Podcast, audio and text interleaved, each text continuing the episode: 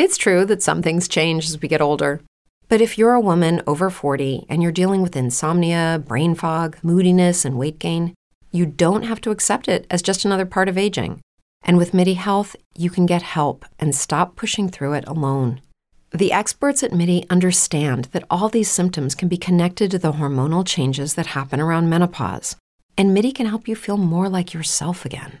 Many healthcare providers aren't trained to treat or even recognize menopause symptoms. Midi clinicians are menopause experts. They're dedicated to providing safe, effective, F D A-approved solutions for dozens of hormonal symptoms, not just hot flashes. Most importantly, they're covered by insurance.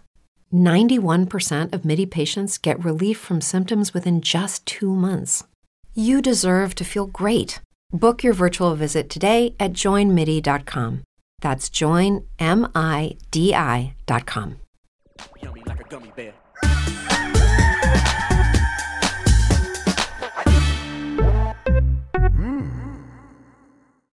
It's the internet, you're busy, let's do this for February twenty-ninth, twenty twenty-four. For the next hour or so, let me help you sort through the world of gaming on Game Mess Mornings Live with me, Jeff Grubb.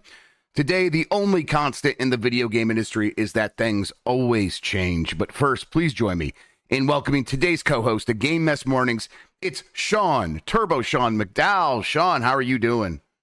I'm cold. It's very cold, Jeff. I don't like the cold. It was warm here, and then it's cold, and then it's going to be warm over the weekend, too. I don't know what's going on anymore, man. It's uh, I'm the exact opposite. A meteor's it, falling outside. I don't know what the hell's happening. Yeah, all, it's all happening. I uh, It was, well, not the exact opposite, like everything except for it was warm, and then it got cold, and I was relieved because I prefer the cold. So it was like, okay, we're going mm. back to a little bit of cold weather. Although it, it was pervert. Very strange. Yeah, I'm definitely a pervert about it. Yeah. Uh, It's no, it's it's it was like shockingly cold though. I was not expecting that. Uh, there, yeah, it was like two me. degrees yesterday. Yeah, like Midwest so, sucks. Don't yeah, so I got the kid off the out. bus, and that's why we're doing the show late. Steph's uh, uh, out of town, I guess, and so I had to get Addie off the bus. I'm like, I don't want to like stop the show in the middle and go like wake. So it's like uh, hers is a little bit random. It could get here eleven thirty, could get here eleven forty-five. So I'm like, I'll just we'll just postpone the show. So we're doing the show a little bit late today. If you're watching live. You're on feeds later, you probably won't even notice. So why did I even bring it up? Who who cares? Um, it's, uh, hey, games industry, more bad news. And we're going to get into all of it here in a little bit. But boy, it is a real bummer out there. Yeah, I'm scrolling down. I, I didn't look at the the rundown yet. Boy, you're in for a doozy today, everyone. You're oh, we'll, in for uh, a doozy. Yeah. We'll do what we can to get you through this. Uh, let's explain what we do here. Most weekdays, I, Jeff Grubb, will help exp- will help explain what we do here. We'll help piece your gaming life back together. That includes breaking news and maybe even some of our own original reporting. For all these topics, I'll get the input of a bona fide expert who will make me look smart. If you are watching live on Twitch, welcome. You can always listen to the show later on podcast feeds by searching for Game Mess Mornings or find the R S S on giant bomb dot com. You can also catch the show later with chapters and timestamps on YouTube. Hello, Hello. YouTube. YouTube. All right, we have a lot to get into, so let's start the morning mess with E A is laying off around six hundred seventy people, sunsetting unspecified games. We got a little more specificity there. We'll get into that as well. This comes from George Yang at GameSpot. Electronic Arts has announced that it will be laying off five percent of its staff, or around six hundred seventy people. Um, let's stop there. That is kind of so far, because many of those employees are go- uh, that they're also going to lay off later are in like the consultation period in other countries where they have legally have to do that. And so oh more will probably be coming after uh, the, the end of the fiscal year. So around April, May, more people will, will be joining the six, six hundred seventy. It probably will be closer to eight percent by the time they're done. And this is on top of them laying off like six percent of their staff last year. Uh, the company will also start sunsetting an unspecified number of games and move away from developing certain licensed I P games. Um, E A explained that it does not believe that, that some future licensed I P would be successful in our changing industry. Shawn, the whiplash, man, the absolute whiplash, because it's like these companies. What I, and let's be clear, I was hearing it out of E A. E A is the company that was like, the reason we're investing in Star Wars and Marvel still is because it's really expensive to make our own I P, and it's really yeah. risky. So we're going to go out there and license these I P. Months later, they're like, that shit doesn't work. It is, uh, it's rough out there. Um, okay. six hundred seventy people more losing their jobs. This joins a, a growing number that is fast approaching ten thousand people laid off this year, if it's not already there. Um, it's not even March yet, Jeff. What the fuck? It's yes, it's not. It, tomorrow will be March. So yes, we're just two months into the year. Yeah. What the fuck? Uh, it feels like uh, if you are someone who is trying to get in this industry to make games, I don't know what to tell you. If you're someone who's been in this industry making games, Uh, I, I think they're, they're, um, we're going to be waiting to hear from a lot of these people, like what it's like, actually like, but all of them already mostly seem very discouraged. Uh, and I, we'll get into like why this is happening, as we always do when we talk about these stories. But what's your initial reaction? My initial reaction is this fucking sucks. I saw this, uh, what coming last night, was it that, uh, that the news broke? And I just, the, the first thing I thought to myself, Jeff, was, we have to be running out of companies that can be making cuts at this point, right? Like, uh-huh. surely this will slow down at some point, but it feels like legitimately every or every other day we hear more and more of these layoff reports happening. It's always a staggering number of people. I hate it. Yeah, it's um, I, I on yesterday's show, we talked about um the layoffs, and I said I, I've been hearing that more were coming, and I didn't know who it was. I've heard now these these were the layoffs that I was hearing murmurs about. Um, mm. It was coming out of E A, uh, and now I'm, what I what I do hear is, hey, I, the, the sources that I've tapped for this sort of information haven't heard about anymore. And then immediately after that, I got a different sources like, yeah, another company's maybe having some problems. So we'll, we'll cool. see. It's uh, it, clearly we're not through it. Clearly there will be more problems going forward. We just talked about how, you know, they're going to get through the consultation period and probably let more more people go here at, at E A. Um, this has led a lot of people to be like, what is happening in the industry? Is this a crash? And, and you know, I, I had a thread on Twitter this morning trying to explain, like, let's let's be clear what's happening. This is not a crash. A crash implies a industry-wide recession. But the industry is making less money than it was making before. People are spending less money on this hobby than they have before. And all indicators suggest that is not happening. If anything, people are spending more money. It's just mostly a shift that these companies were either unprepared for or or mi- like misappropriated funds when they were trying to figure out like how to capitalize on it going forward. And they are looking for that quarterly growth. It's like such a frustrating, mundane, boring, and like casually evil answer that's like, oh, these people mm-hmm. got laid off because these companies are literally just worried about the very next quarter. They're not worried about long-term growth. They're not worried about uh, keeping the people that make the games happy. It is just this very next quarter that they're, they're worried about, because previous to this, they were getting growth. All these companies were getting growth either by acquiring studios or using a lot of uh, borrowing a lot of money for very cheap to make a lot of big bets. And that enabled them to, you know, get some growth here or there. And it's like, okay, we got, we're setting ourselves up for the future. And now all of that stuff has been kind of taken off the table because capital is very expensive. Borrowing money is very expensive. We talk about that a lot.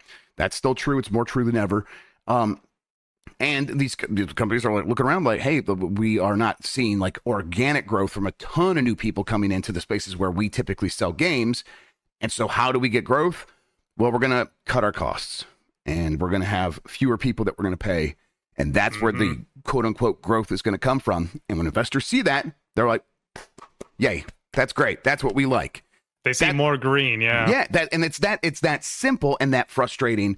And so like, it, it's not like, oh, there are fewer people are interested in games. That's just not happening. Everything else is no, working. It's the opposite. Yeah. And it's, um, I mean, the, the, the, there are obviously market shifts. We talk about triple A gaming being unsustainable. That is definitely still true. Um, and yet at the same time, many of these games do come along and sell very, very well. Uh, I, I don't know necessarily know what to tell people to like, to get like, to be like, oh, hey, this is all sunshine and rainbows. No, that's not what we're saying. It's just not some market force coming down from on high and forcing these companies into this scenario. It is this doing them. They're doing this to themselves. They are making these decisions and they should own them. It is the executives deciding, hey, we, we are prioritizing immediate growth because we're worried about what the stock price is going to do next quarter, and that's it. And I, I don't know what to do about that. Yeah, there's just, I mean, it feels like a lot of bad business decisions to me. Uh, namely, y- you want more stuff out the door. So what are you doing? Firing the people who make the stuff. Yes. Uh, that's and just, that just, yeah, something I talked about with uh, some sources, and they were like, yeah, we're all worried about this, though. We don't get it. Like, so, like some of the cutting some of these licensed games at E A, like it's expensive to pay the license. That's one of sure. the things they're trying to avoid here. But having to like give a certain percentage to Disney five years from now is better than having zero revenue coming in because you don't have a game to put out. And that feels like the situation yeah. they're putting themselves in. So I, I don't get it, Shawn. Yeah, it, like if you're making, you know, uh, I, I, sorry, I forget which one they would be making, but like an Iron Man game or whatever, like everything's already there. You know what that's going to be. And so like they don't have to, they don't have to spend that time and money, because time is money in game development. They don't have to spend that on making the original I P. So there's always trade-offs and everything. Like they're always figuring this stuff out. It's just things just don't add up. And why don't they add up? Because all they're concerned about is, you know, looking better to the shareholders and everything. Like we have, uh, I see you have a quote here from grade A dumbass C E O Andrew Wilson. Uh, Jeff, has has he announced how he's being affected by this at all? Uh, if he has, it would be he would be saying, "I am not affected by this at all." In fact, like yeah, I fact, wonder why that is. Well, I mean, if this affects him, it, it's it's only a positive, right? If the stock price goes up, like he gets paid, but usually in stock options, so it's a good mm-hmm. thing for him. He's mm-hmm. encouraged to do this. This, I mean, that's how it is with all this shit. Like you, you see these layoffs, and it's like, I, I, I hate to bring it up almost because it sounds like a broken record at this point, but it really is like the rich getting richer off the backs of the people at the bottom who are just trying their best to make the art that they love, I mean, and it's it's frustrating. We've been doing this show a long time, and uh, for now and from the beginning, like you'd be like, I always see comments like, "Why does capitalism come up on every episode?" And it's like, because it defines everything that is happening in this industry. We we are working within the confines of that system, and it's going to inevitably lead us to situations like this. And so we bring it up because it, it's it's unavoidable. It's in everything, and that makes it sometimes it's hard to see it, which is why we talk about it. And it's and it's hard to say anything else other than, yeah, here we are yet again, uh, because this industry is uh, it, it cannot live outside of that system. And it's like, what alternatives are there, Shawn? I, I mean, I'm like, hey, I love the idea of more public funding uh, for video games. I They're, mean, we're not going to get five hundred million dollars games from the U S government. But that's the thing. Maybe that's the problem. Maybe ambition is too high for some yeah. of these things. I see some teams flourishing right now, Jeff, and you know who those teams are? Indies. Yeah, indies are doing fantastic right now because smaller team, smaller scope, and they put out something that is smaller in general, and that is the stuff that rises to the top on Steam nowadays and is doing really well. And you get all these gigantic companies trying to chase after that. They spend so much money, so much time trying to recreate some success of either a small game or a flash in the pan, right, like a Fortnite, you know, these bottled lightning moments. You can't artificially create that, and them chasing that and not wanting to take responsibility for their fuck ups is how we end up in these situations. Yeah. I, I mean, I think like combining a, a realistic ambition uh, with robust funding from the public would be a really fun and, and fantastic alternative, in my opinion. Not a full alternative. It doesn't replace the entire industry, obviously. Um, it, at least it doesn't seem like it could. But like just starting somewhere, like even like Canada has a pretty decent subsidy program for a lot of games, which is why, why a lot of games get made in Canada. And it's like, man, yeah. it seems like, you know, just about as many games get made in Canada as the United States, and the population difference, uh, the, the, you know, the, the size of the economy there. It's like, that should not be the case. It should be like, oh, America's making that many, much more because there's more people and all this stuff. But it's like, no, Canada funds a lot of that stuff. And a lot of it is triple A games. Some of it, is, many of them are the biggest games in the world. So c- clearly there is more we could be doing in order to bypass the, the, the pitfalls of capitalism. And if, if this, yeah. if this stuff sounds scary to you, I'm, I, I just, Well, I, I don't. I, I don't care, honestly. Like we, like we are di- diagnosing a real problem that we see before our very eyes. The idea, the benefits of capitalism are supposed to be that people are encouraged to take risks. People are encouraged to, to take on their own enterprises because that means more options will be in the market and people have more stuff to choose from, and then they could choose the very best one. And that's and all the the money should flow in that direction, and that will encourage even more people to take risks. And we can look on the ground and see that, that is not happening for a certain subset of video gaming, mostly at the top. And so the system is broken here. Yeah. Let's talk about, are there any ways to sort of either deal with it, or do we just, like, you know, we can just let it fail, I suppose, uh, and, and and that's fine too. Uh, there are there, there's some reason reasons to suggest that, but people are getting hurt, and it's usually the people at the bottom, not the people at the top, and so there's more problems worth diagnosing and worth figuring out what can we do about that. And yet, it, we just act like it is the course of nature taking its course. Well, nothing to be done about it, and uh, it's very, very frustrating that we are here constantly right now, and when we when it feels like, man, we, we if we just thought about this a little bit more, we could be in better situations. I don't expect better from E A and Microsoft and Sony and all these companies. I really don't. So, but I do think that there that, that doesn't mean there's nothing to be done here. Um, the other side of this with the licensed I P games, um, the thing I've heard is that E A was very excited about not paying FIFA. They're like, man, that ruled. I bet that that would look for a hundred million dollars saved is a hundred million dollars earned. And mm-hmm. now they're like looking around like, we should just do this all over the place.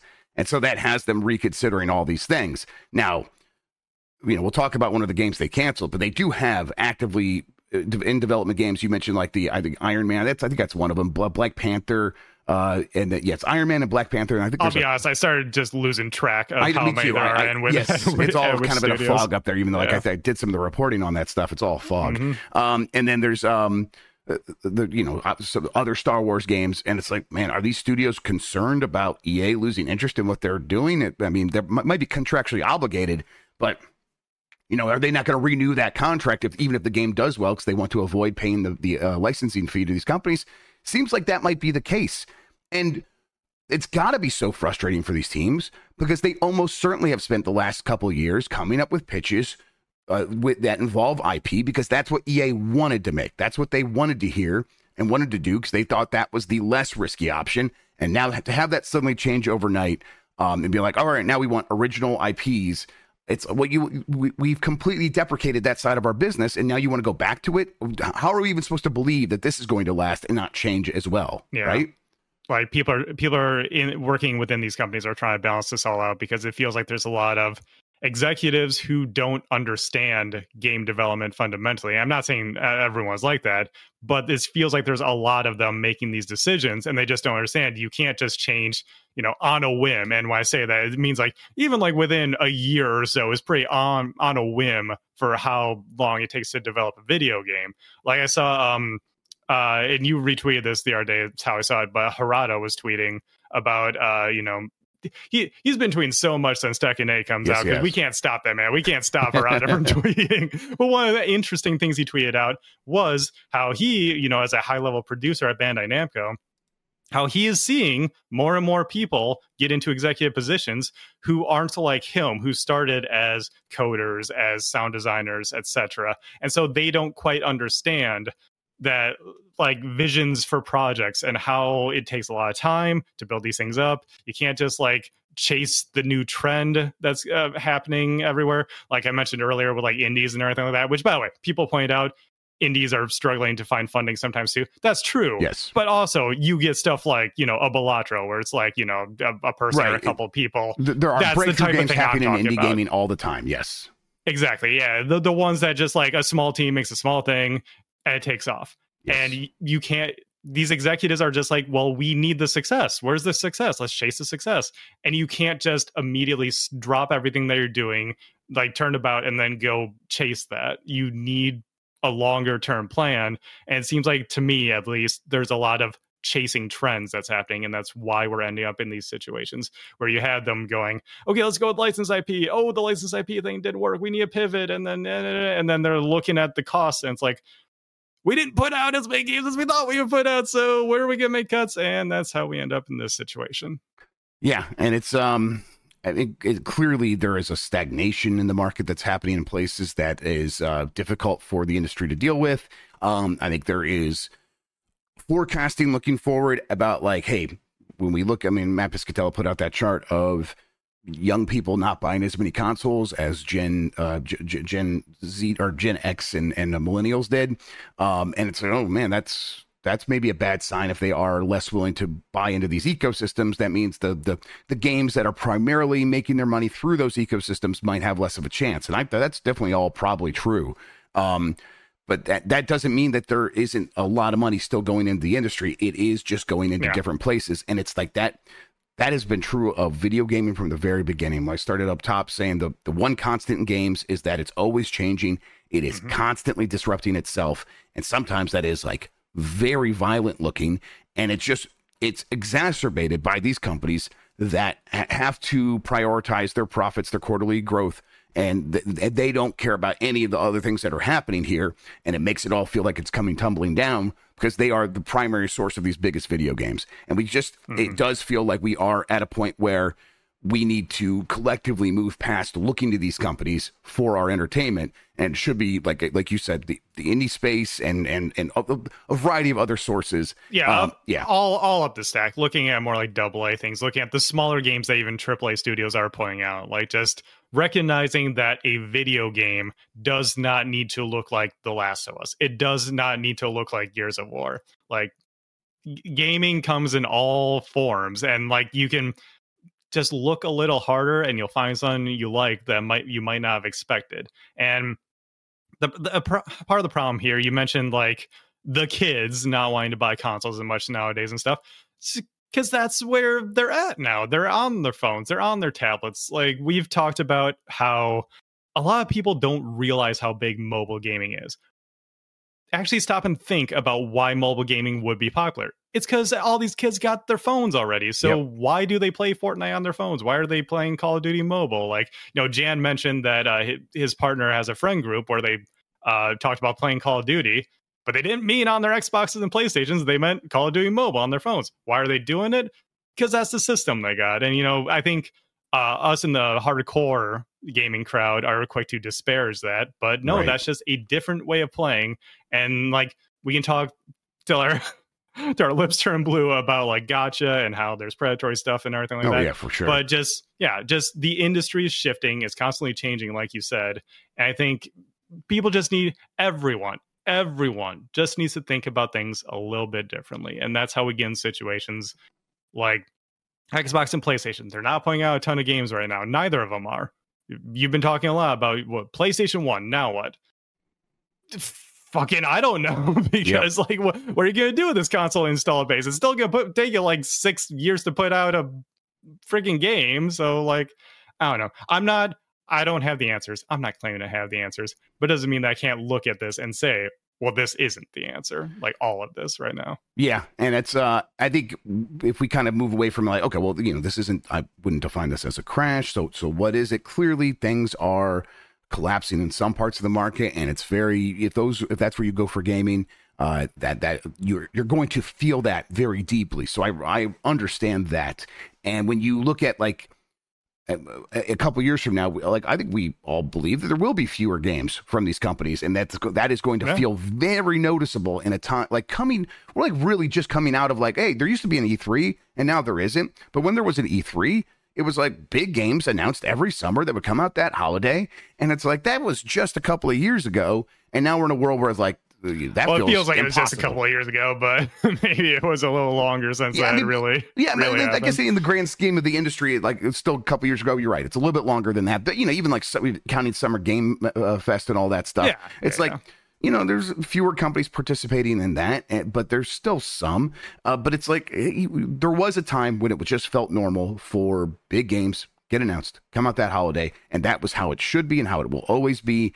And now we're going to get like a couple years away from this, and we will be in a, in a, in a world where these companies are even more afraid to make new games than they have been already, which was very afraid. And that is going to feel, that's going to continue to feel to some people like, hey, something has crashed here. Now, I mean, for me, when, I, when people say crash, like I think the nineteen eighty-three video game market crash, and it's yeah, just the actual crash, and it's just nowhere near that. No. I mean, if you are losing interest in spending money in video games, like that's going to be today's poll question. Well, like, are you less interested in video games these days? Like, is that really happening? Are you spending more time on other hobbies?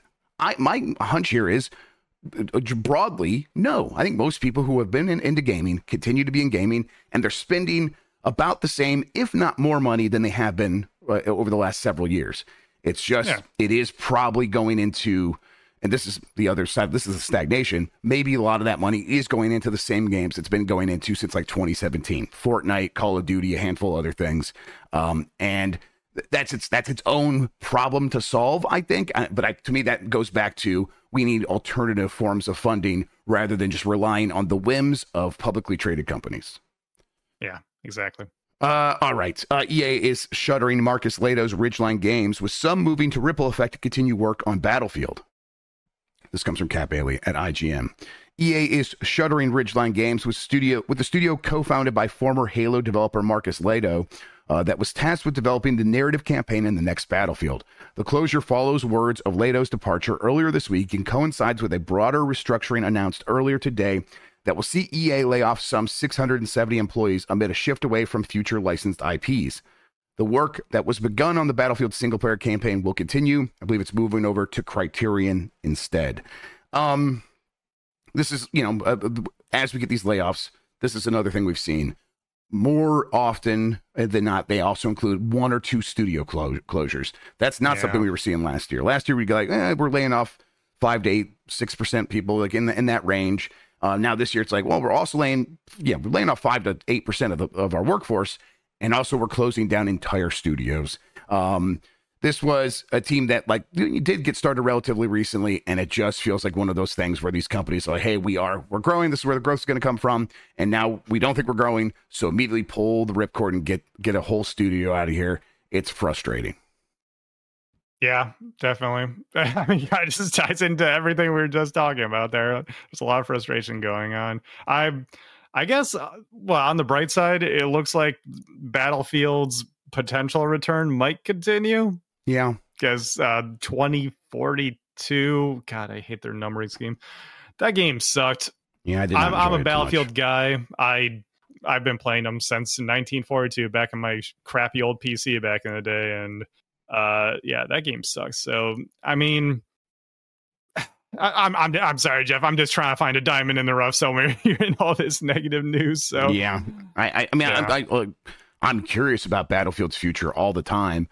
Where it's like I, it felt like twenty forty-two was a, a misstep out of the gate for me, because I'm like, you are this is your first Battlefield game that you are releasing into a world that now does have several massive free to play shooters that you need to compete with, and you're going to be a seventy dollar game.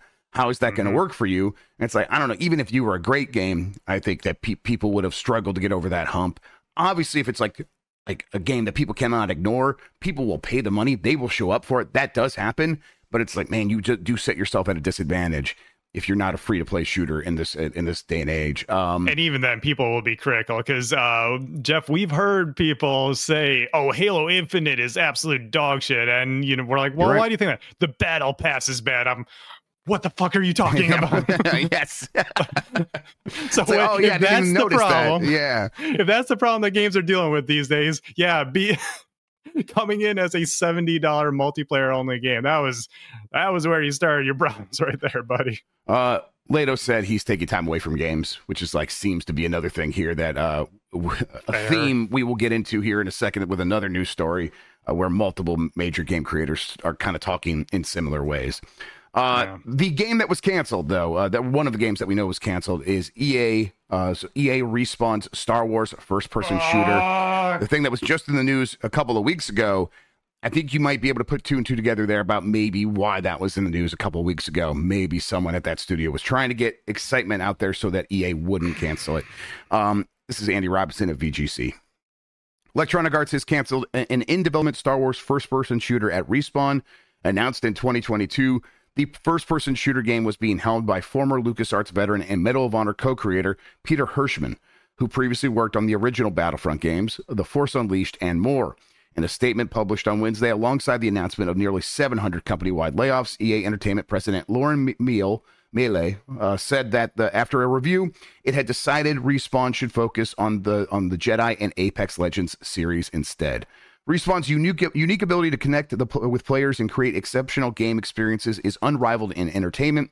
As we've looked at Respawn's portfolio over the last few months, what's clear is, is the games our players are most excited about are Jedi and Respawn's rich library of owned brands. It's because we you fucking haven't let us see the game. I bet we'll be very excited about it then. Mm-hmm. What are you talking about? um, this sucks. They uh, like listen. This sucks. We I think I'm in a part of the grief, grieving period where I've accepted Titanfall three isn't going to happen. I haven't. I I, I can't uh, believe most, you took that away from me, Jeff. God, most people it. haven't. Yeah, I get it. Uh, man, I saw some cool shit about that game. Uh, mm-hmm. it is. I was like, what made it easier is, okay, maybe they could take some of that energy into this project.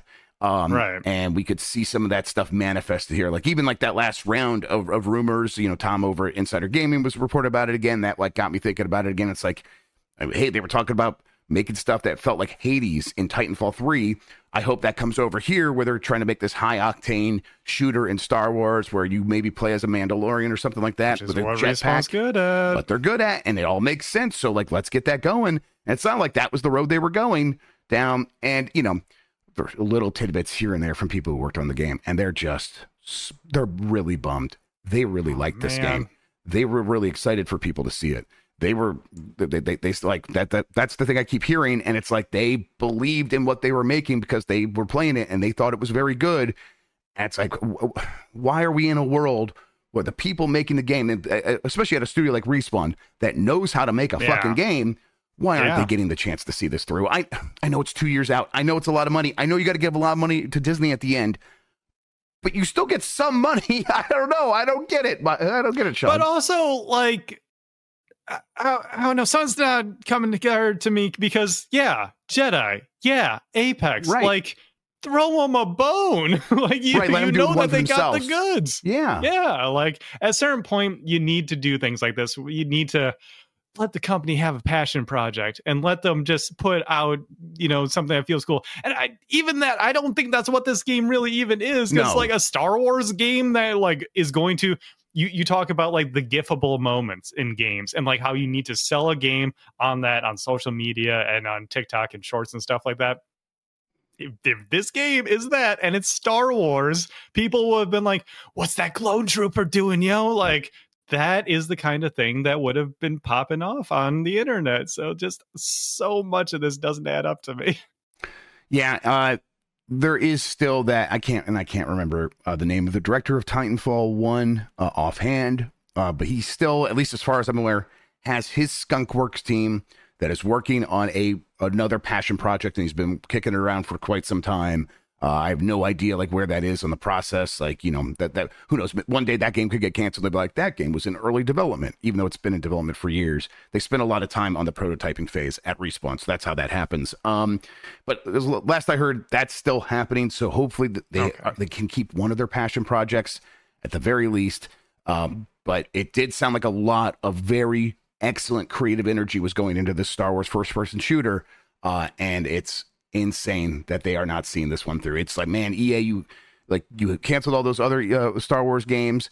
You figured it out with Respawn, let them go do their thing, and it's like, nope, even that gets pulled out from underneath the, underneath them. And it, you know, it really is about they they look at how much more money it's going to cost to complete that game, and they're worried about the profit margins. That's really it. Really is. It's like it. Uh, That's like, all this is. Yeah, yeah. We, we did the story on Game Mess Mornings uh, a few months ago, maybe last year sometime, where like talked about like what a company looks for when they greenlight a game, and it's about E A and these these companies. It's about fifteen percent. Obviously, the ideal is to have infinite profit margin for a game that just makes money forever and ever and ever. Right. But generally, when they're looking at a game like a single player first person shooter in the Star Wars genre, they want a profit margin of about fifteen percent. And that becomes harder and harder to come by because of all the cuts that come from licensing the game. It, but so what? You started it. Let let Respawn make it. It's this stinks. Yeah, definitely. All right, let's take a quick break. When we get back, a few more headlines. Uh, we'll talk about all that right after this.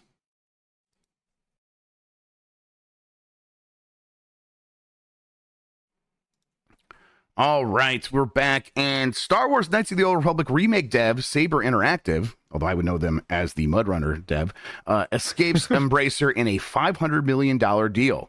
This is from Wesley Yinpool at I G N, uh, by way of Jason Schreier over at Bloomberg. Star Wars Knights of the Old Republic remake developer Saber Interactive has reportedly left embattled parent company Embracer in a five hundred million dollars deal to become a privately owned company. Bloomberg reports the troubled Star Wars Knights of the Old Republic remake is still in the works, although question marks remain over whether it will ever come actually come out. And just a reminder, when I heard that game was done, it was by way of like Sony. It's like Sony is pretty much done with that game. Uh, and then I heard quickly after saying that, that there are people at Saber who are still working on the project. What all okay. of this means for that, I think I'm with Jason. Who knows if it ever actually comes out, but apparently someone is still working on the game over there. Um, okay. in, Novo- in November, Embracer C E O Lars Wingefors refused to answer a question about the KOTOR remake, uh, blah, blah, blah. Uh, this is part of a major restructuring at Embracer, which is, this is where the industry's at, right? You, you, you ever been in a car with a driver that's like never, that never coasts? They never like let off the gas. Mm-hmm. They only go, it's either gas or brake. That's that's what the industry's doing as uh, like as a whole, and it's like this is the most guilty company where Embracer's like acquire, acquire, acquire, sell, sell, sell, and there was no period where it was just like let's see what happens with all this stuff we acquired. It's yeah. nuts. Um, they, they're also going to try to sell Gearbox. They are almost certainly going to find someone to sell Gearbox to.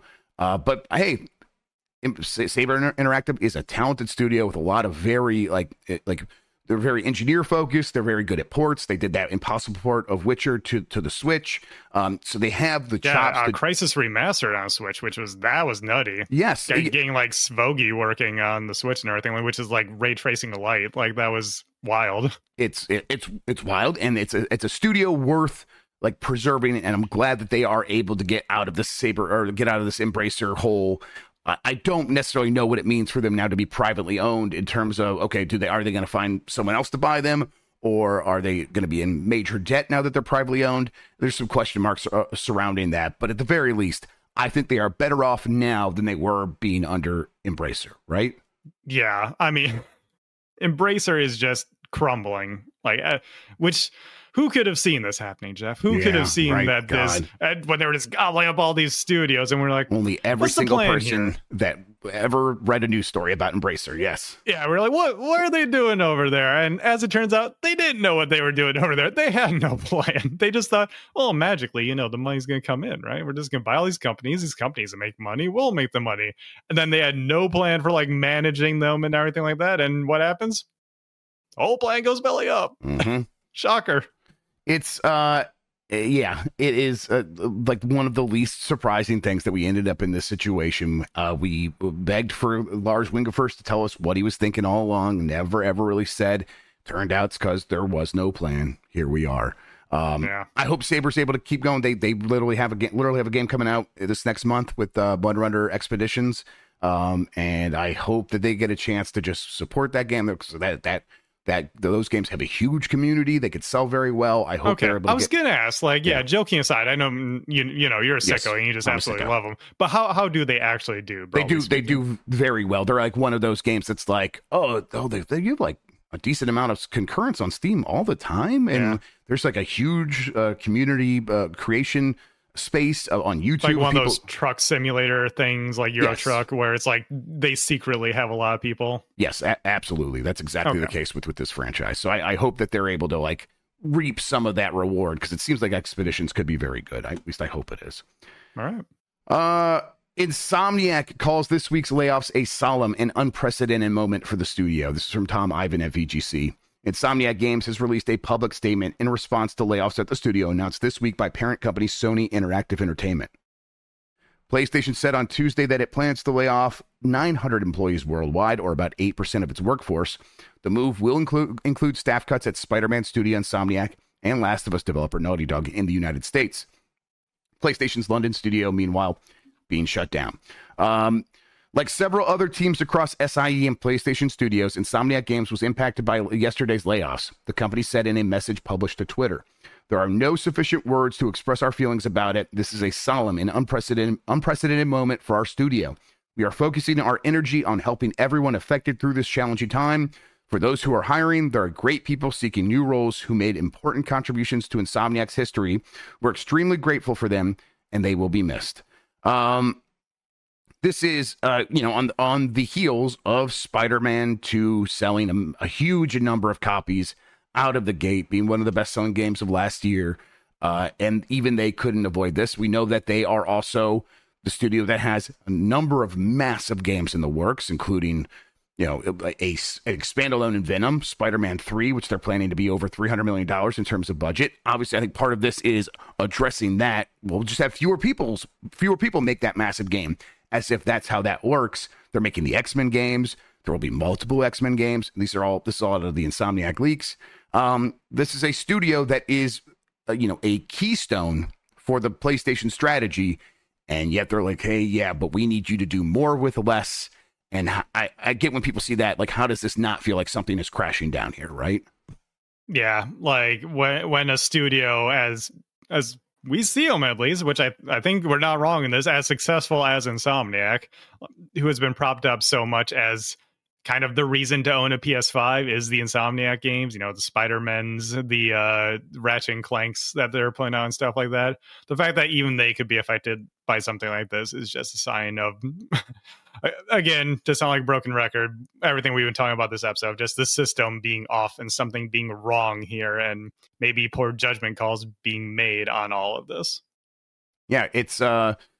And, and uh, you know, I've seen some tweets from people who work in Insomniac who have like been back in the office uh, uh, since th- this happened, and they're like, "Oh, it, now it's it's like hitting me." Like looking around, how many people are gone? How many key people that were important to this studio are gone? And we talk about the brain drain of people who are uh, carrying knowledge around leaving the industry. Well, there, a lot of them are, are being laid off, but you got to imagine if you're still, you know, you, if you're getting that survivorship guilt, uh, it, like that's got to feel terrible as well. Why wouldn't you maybe start looking around for something that is more sturdy and start leaving the industry after feeling this way, after putting out a game that conquered the world?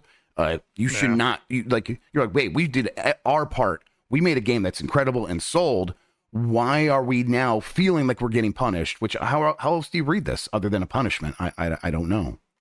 Exactly. Yeah. Just, man, it's frustrating because, and we know how expensive like the Spider-Man I P is and everything like that. And so maybe the games just, yeah, aren't making the money that they're looking for and everything like that. But I mean, the people who are affected by this are not the ones ultimately making the shots in all this. So the fact that they're the ones who are getting slapped in the face and was like, hey, congrats, you did a great job.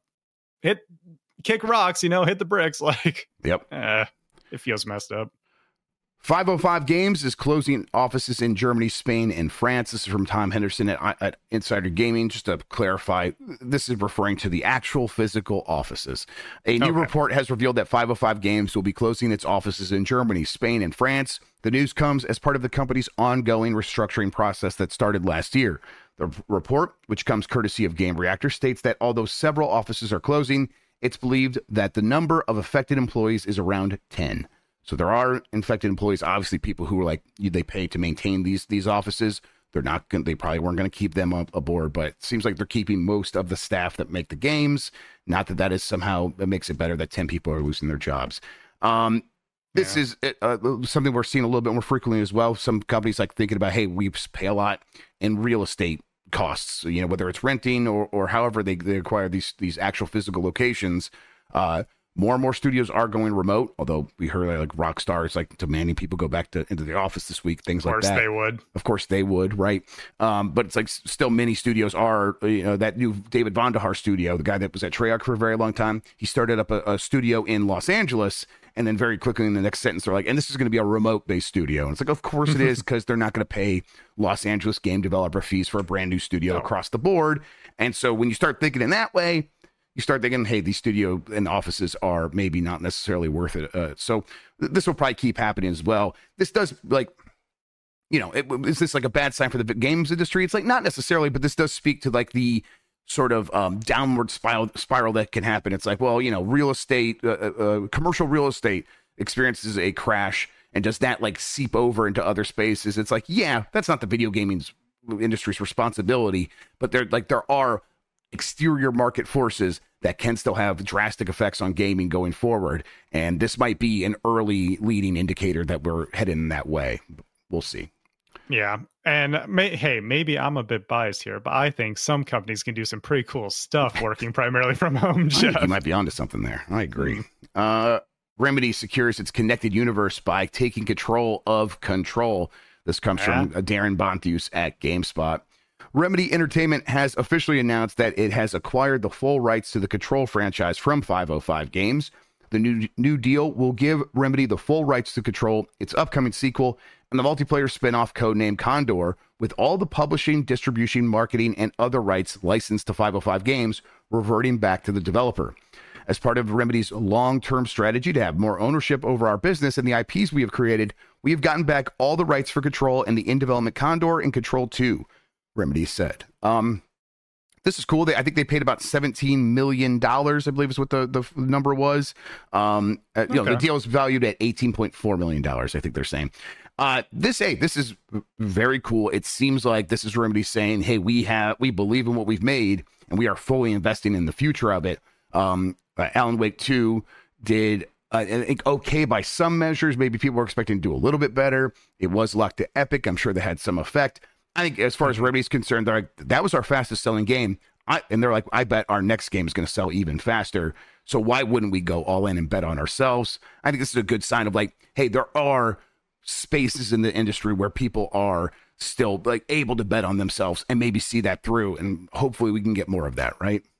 Yeah, and I'm always a big fan of developers taking their I P back from a publisher where necessary, or just otherwise having full ownership over the creations that they make. Because then, like, you know, the headline says here, it just allows them to have better control over uh, the things that they want to do, especially with the Remedy of connecting one game to another and having this whole, you know, the cinematic universe type thing going on. It's all, it's fun. It's very fun. And so this allows them to do that easier. And then also later down the line, you know, do re-releases or modifications or whatever better.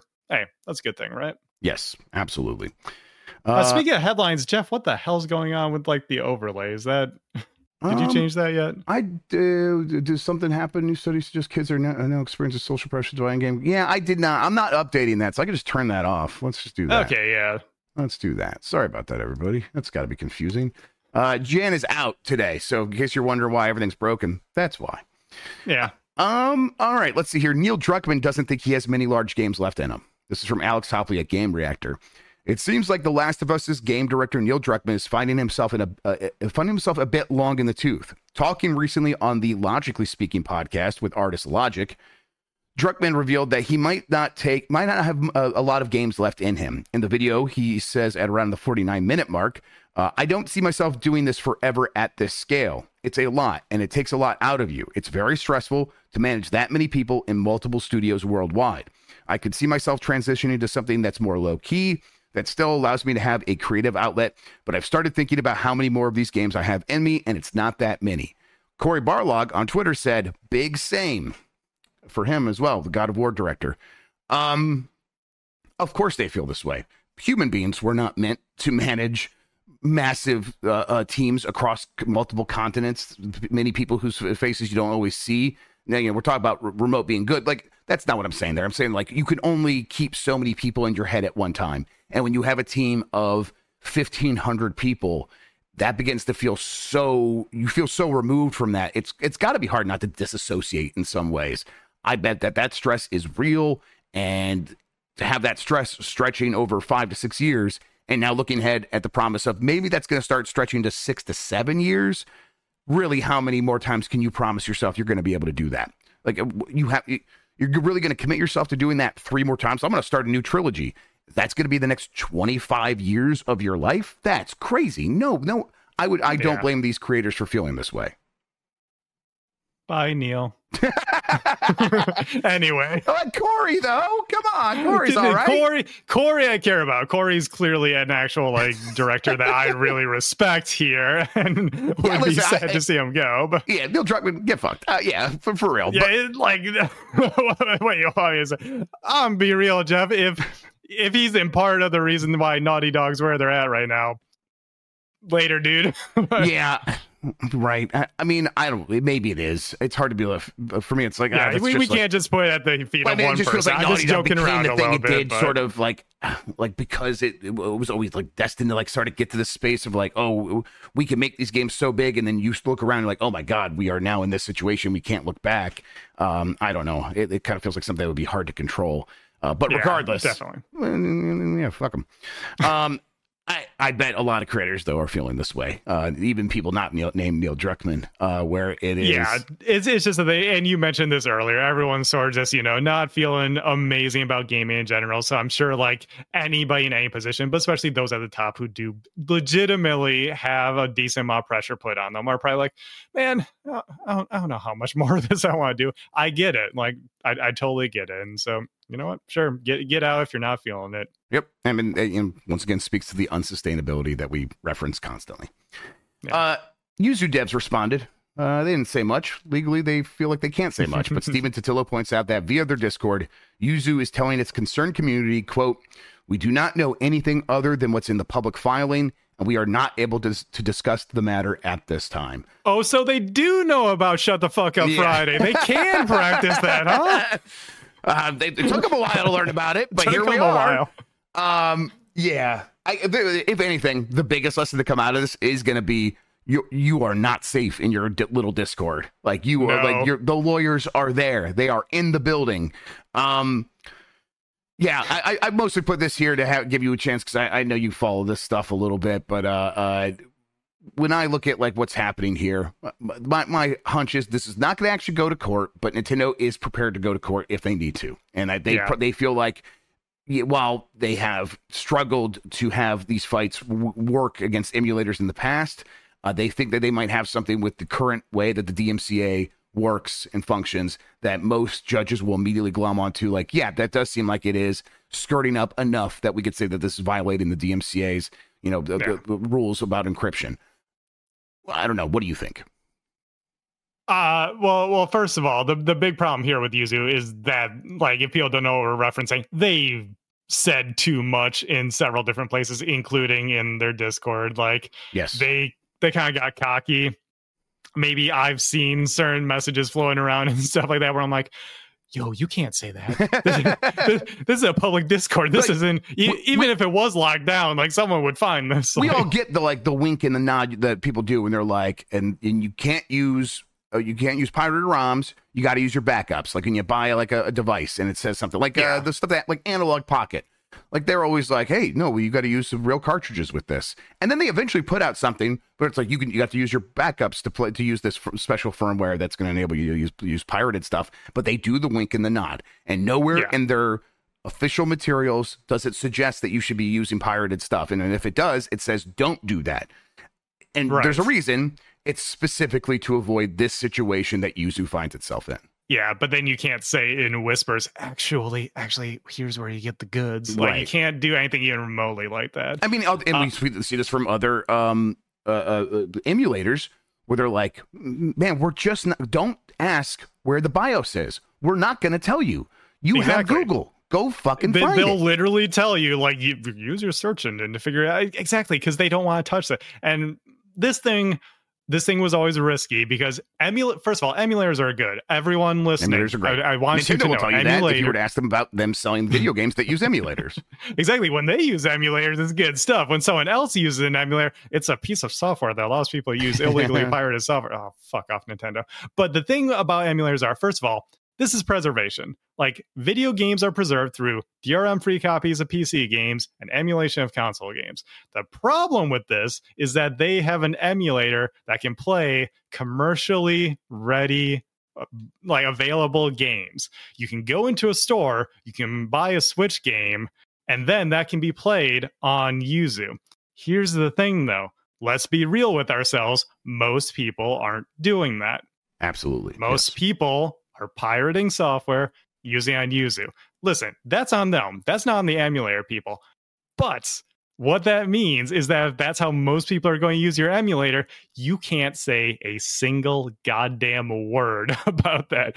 You just have to be like, this is an educational thing. This is a preservation thing. You know, someday in the future, our software will be very helpful for you playing these games after your hardware breaks down, your legally acquired software. Just shut the hell up about it otherwise. And that's how retro emulators get away with it, and why Nintendo won't go after just like a random Super Nintendo emulator. Why? Because they're not specifically in the business of selling you an individual game that you might go on a ROM site and acquire. And guess what? You can't you can't buy that in any way, shape, or form legally without just giving money to someone else. So they they and they know that, so they don't care. It's only when it's like they have a smoking gun, they have the gotcha where they can be like, oh no no you you messed up, we're gonna shut you down right now. Or in a case like this where your software is just, let's again let's be real, it's being used to circumvent uh just the system, just buying your friggin' games. So, I mean, like, and, and the fact that like Nintendo was able to get like uh, they call it like telemetry data. Data. I didn't look into like what exactly what this was, but they're like, no, Yuzu just straight up said their most the most played game was Tears of the Kingdom.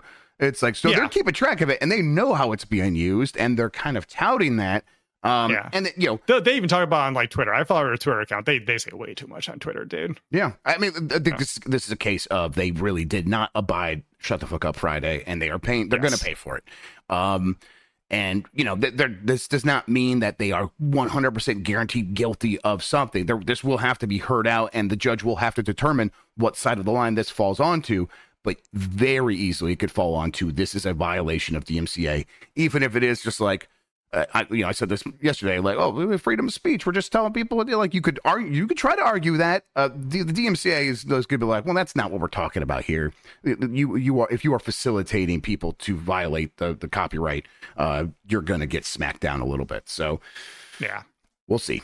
Um, they probably just pull Yuzu off of like their website and just like make it go on like it exists in torrents going forward and stuff like that. And they yeah, tried may, to make... maybe Yuzu just stops for now. Right. Least. There's a little bit more but... friction between people and getting stuff running, and that's Nintendo will be like, okay, we'll accept that. If only there were another Switch emulator around. Hmm. Right, anyways, you shut, you shut the fuck up, Ryan. uh, uh, Sega appoints ex-Disney executive as head of transmedia. This is from Dean Takahashi over at GamesBeat. Sega announced it has appointed Justin Scarpone, a former executive at Disney and Scopely, as head of its transmedia efforts. He will be executive vice president and head of Global Transmedia Group effective April first, twenty twenty-four. The establish of, uh, establishment of a global transmedia group will allow the company to advance its transmedia strategy across its wide portfolio of intellectual property such as Persona, Like a Dragon, Angry Birds, and more in the company in the coming years, the company said. Uh, yeah, I, listen, I get the you had some success with Sonic. Um, the, the, there's a lot of thirst in Hollywood for video game I P to take chances on with new movies.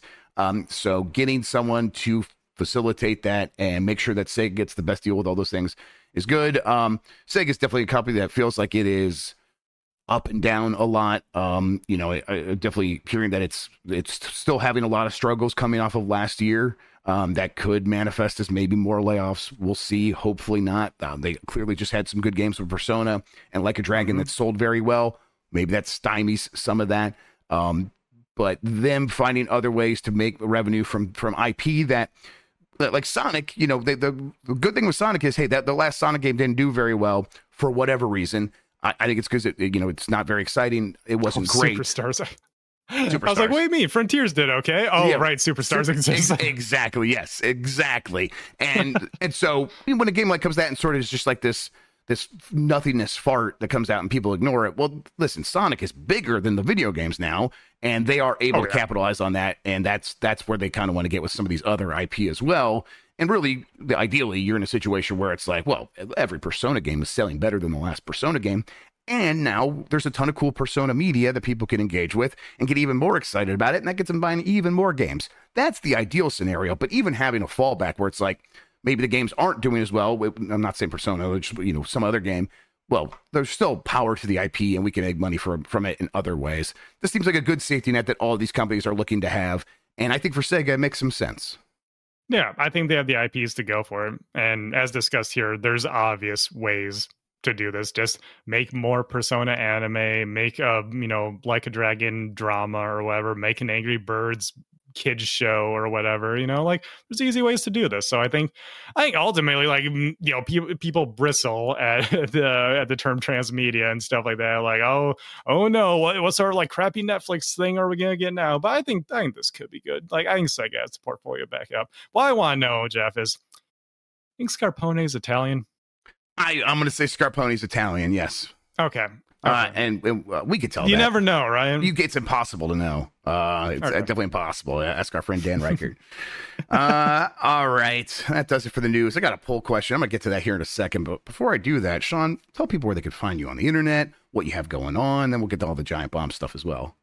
Sure. Yeah. You can find me on twitter dot com as uh, Turbo Shawn underscore. You can find me as just Turbo Shawn, S H A W N, everywhere else. And of course, uh, I'm doing stuff here. Uh, today, I'm filling in for Jan. So you can, if you're, if you're watching a Giant Bomb show or listening to it later, uh, hey, hi, I, I did that. So I hope you'll like it.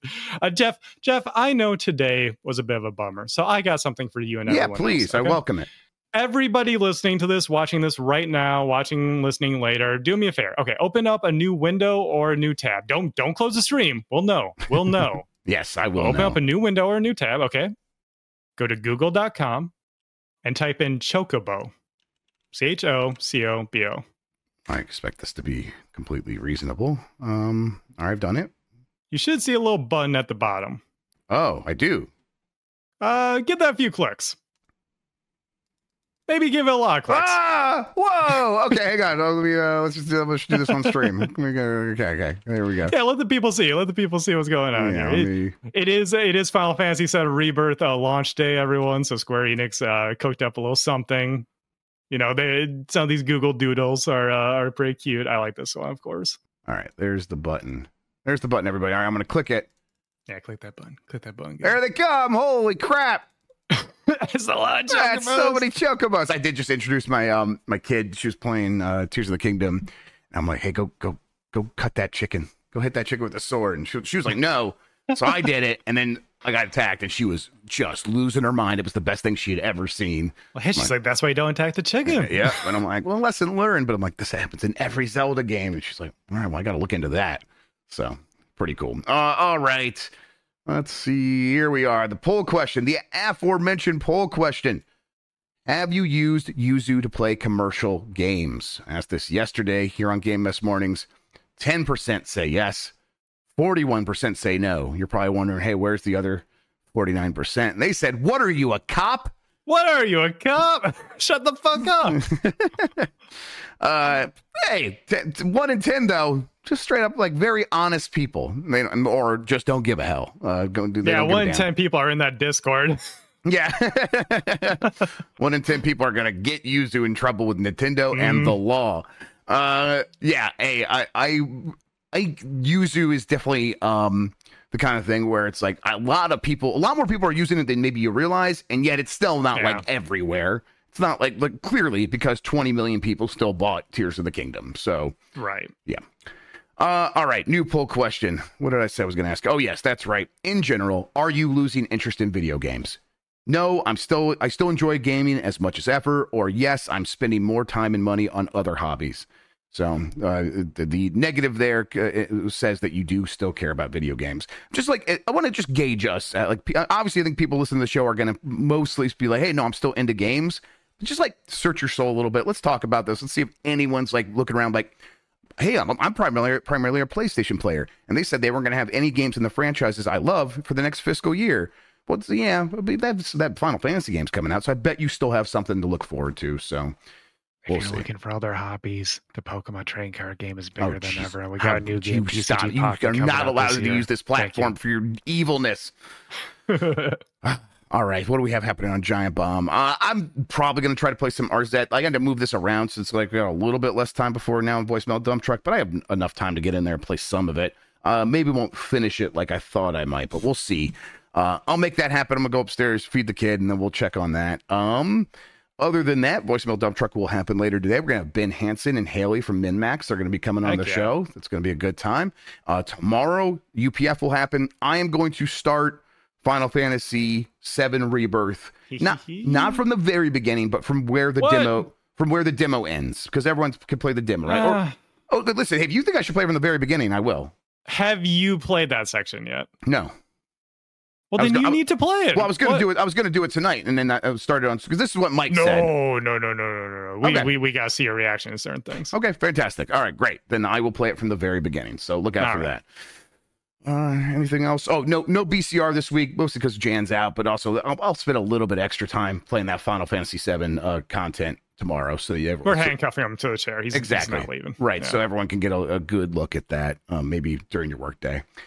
All right. You're right. Never listen to Mike. Mike Mike's so sure of like when he like has an idea, it's like, this is what the chat wants. And it's like, ah, eh, maybe not. oh, I, I, I, I, I mean, Mike's always right. Shit. He's right there. Damn it.